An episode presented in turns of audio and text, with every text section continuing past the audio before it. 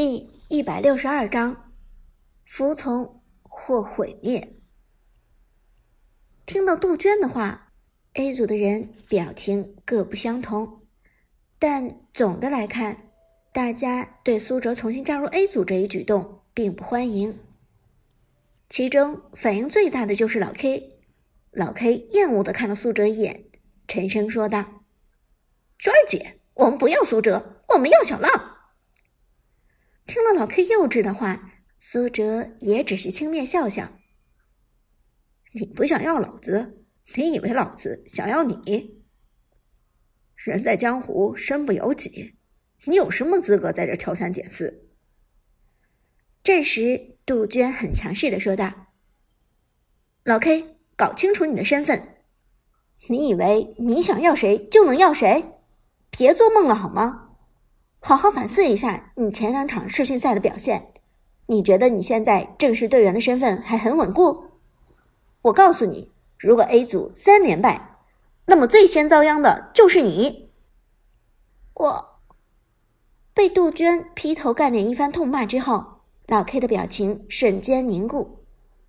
他之前虽然很郁闷，但从未觉得自己正式队员的身份会受到动摇。但现在杜鹃直接将这件事情拿到明面上来讲，老 K 终于意识到危机降临。以往他身上那股子自命不凡的劲头彻底消失，取而代之的则是彻骨的寒冷。这已经算是战队方面给他下达的最后通牒了。我明白了，娟儿姐。老 K 有气无力的说道。他当然不想被战队从正式队员中剔除，成为职业选手是他的梦想，而他其实已经达成梦想了。如果在成为正式队员之后再被团队摒弃，那么这其中的羞辱简直比没有入选正式队员还要严重。老 K 当然无法忍受这种羞辱，所以现在的他开始夹起尾巴做人。明白了就好。你们几个也是一样，如果不想被淘汰，就赢一场给我看看。别忘了，A 组可是预备队中实力最强的一组。现在八支预备队只剩下 A 组和 C 组，最后战队的六名正式队员也将会在这两支队伍的十个人中选出。能不能成为正式队员，就看你们的表现了。杜鹃严肃地说：“现在赶紧给我调整状态。”调整好了，创建房间开战。说完，杜鹃转身离开了训练室，而作为 A 组的打野选手，苏哲则顺理成章的留了下来。放下外套，苏哲悠闲的坐回到五号位，开始调试手机。他和小浪在操作上有很多微小的细节并不相同，所以很多基础设置要重新开始修改。几分钟之后。对战房间已经创建好，双方进入房间，半选人正式开始。这时，A 组的辅助低声问道：“老 K，咱们这场怎么打？”然而，这声询问换来的却是良久的沉默。老 K 并未回答。此时的老 K 表情凝重，他现在的心理压力很大。看到老 K 半天没有说话，A 组的队员都有些慌了。毕竟 A 组一路打上来，靠的就是老 K 的指挥，而现在唯一的指挥官不说话了，队伍瞬间就变成了一盘散沙。老 K，你怎么不说话？对啊，老 K，说句话啊！老 K 在大家的催促下支吾一声，无奈的低声说道。你们别催，我现在，我现在也没有太好的想法，脑子里一团乱麻。听老 K 这么说，A 组的士气更显低落。原本大家就因为连输两场变得无比压抑，更何况指挥官老 K 心态还崩盘了。沉默之中，忽然一个声音响起：“如果你们没有想法。”这场比赛就让我指挥。循声望去，只见说话的人是苏哲。什么？听了苏哲的话，A 组队员们全部震惊。好一个恬不知耻的家伙，居然还想指挥 A 组！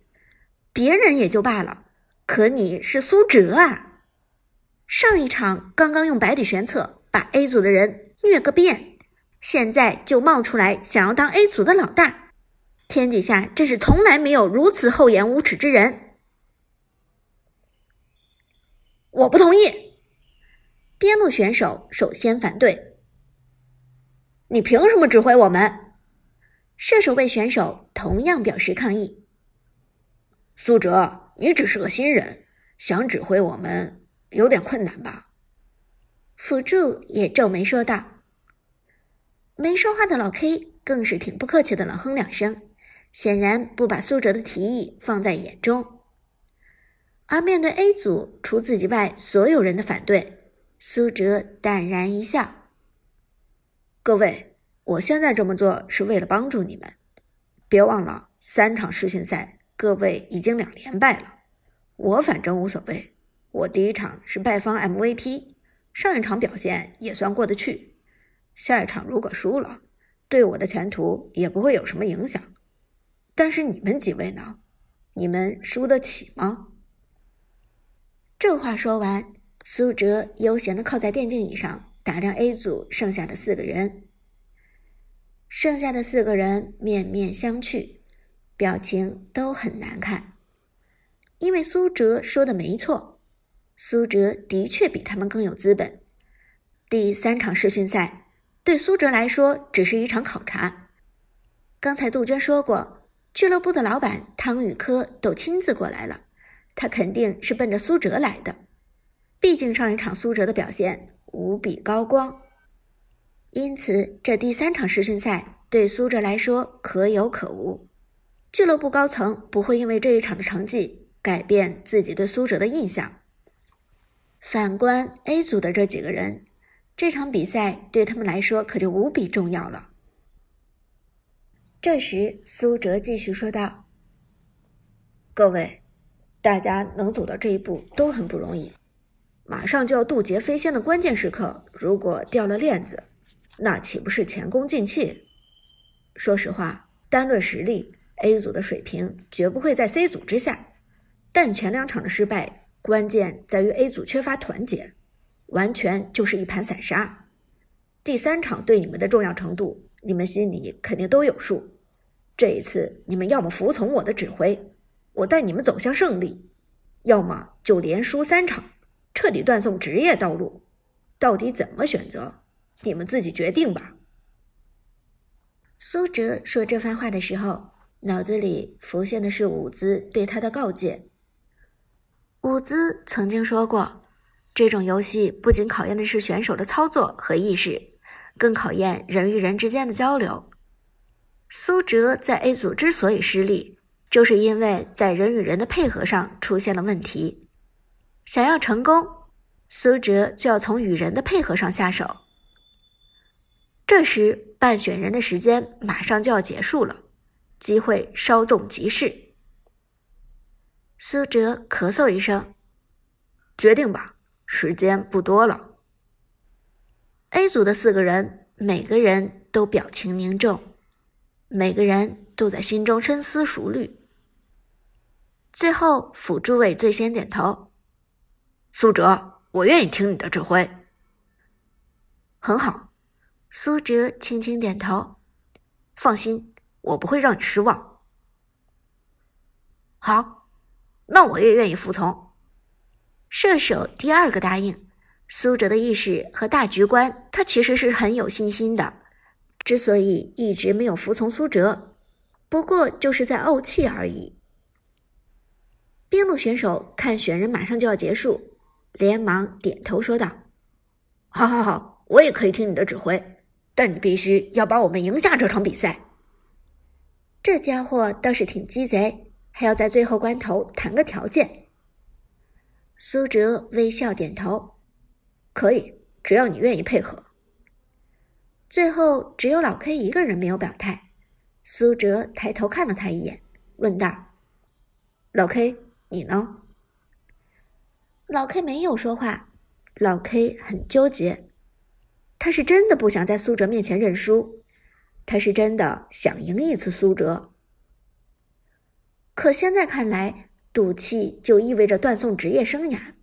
这场比赛拒绝服从，那么结果就是毁灭。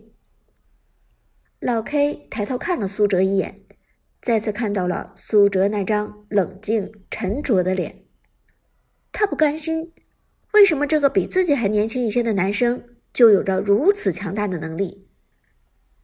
为什么他可以左右全局，自己就做不到？老 K 甚至在考虑这场比赛要不要演一下，豁出去失去主力选手的位置，也要让苏哲身败名裂。这些想法在老 K 的脑海中不停盘旋，让老 K 大脑一片空白。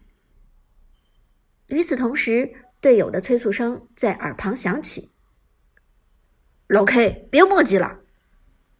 老 K，来不及了！”赶紧说话，老 K，比赛马上就要开始了。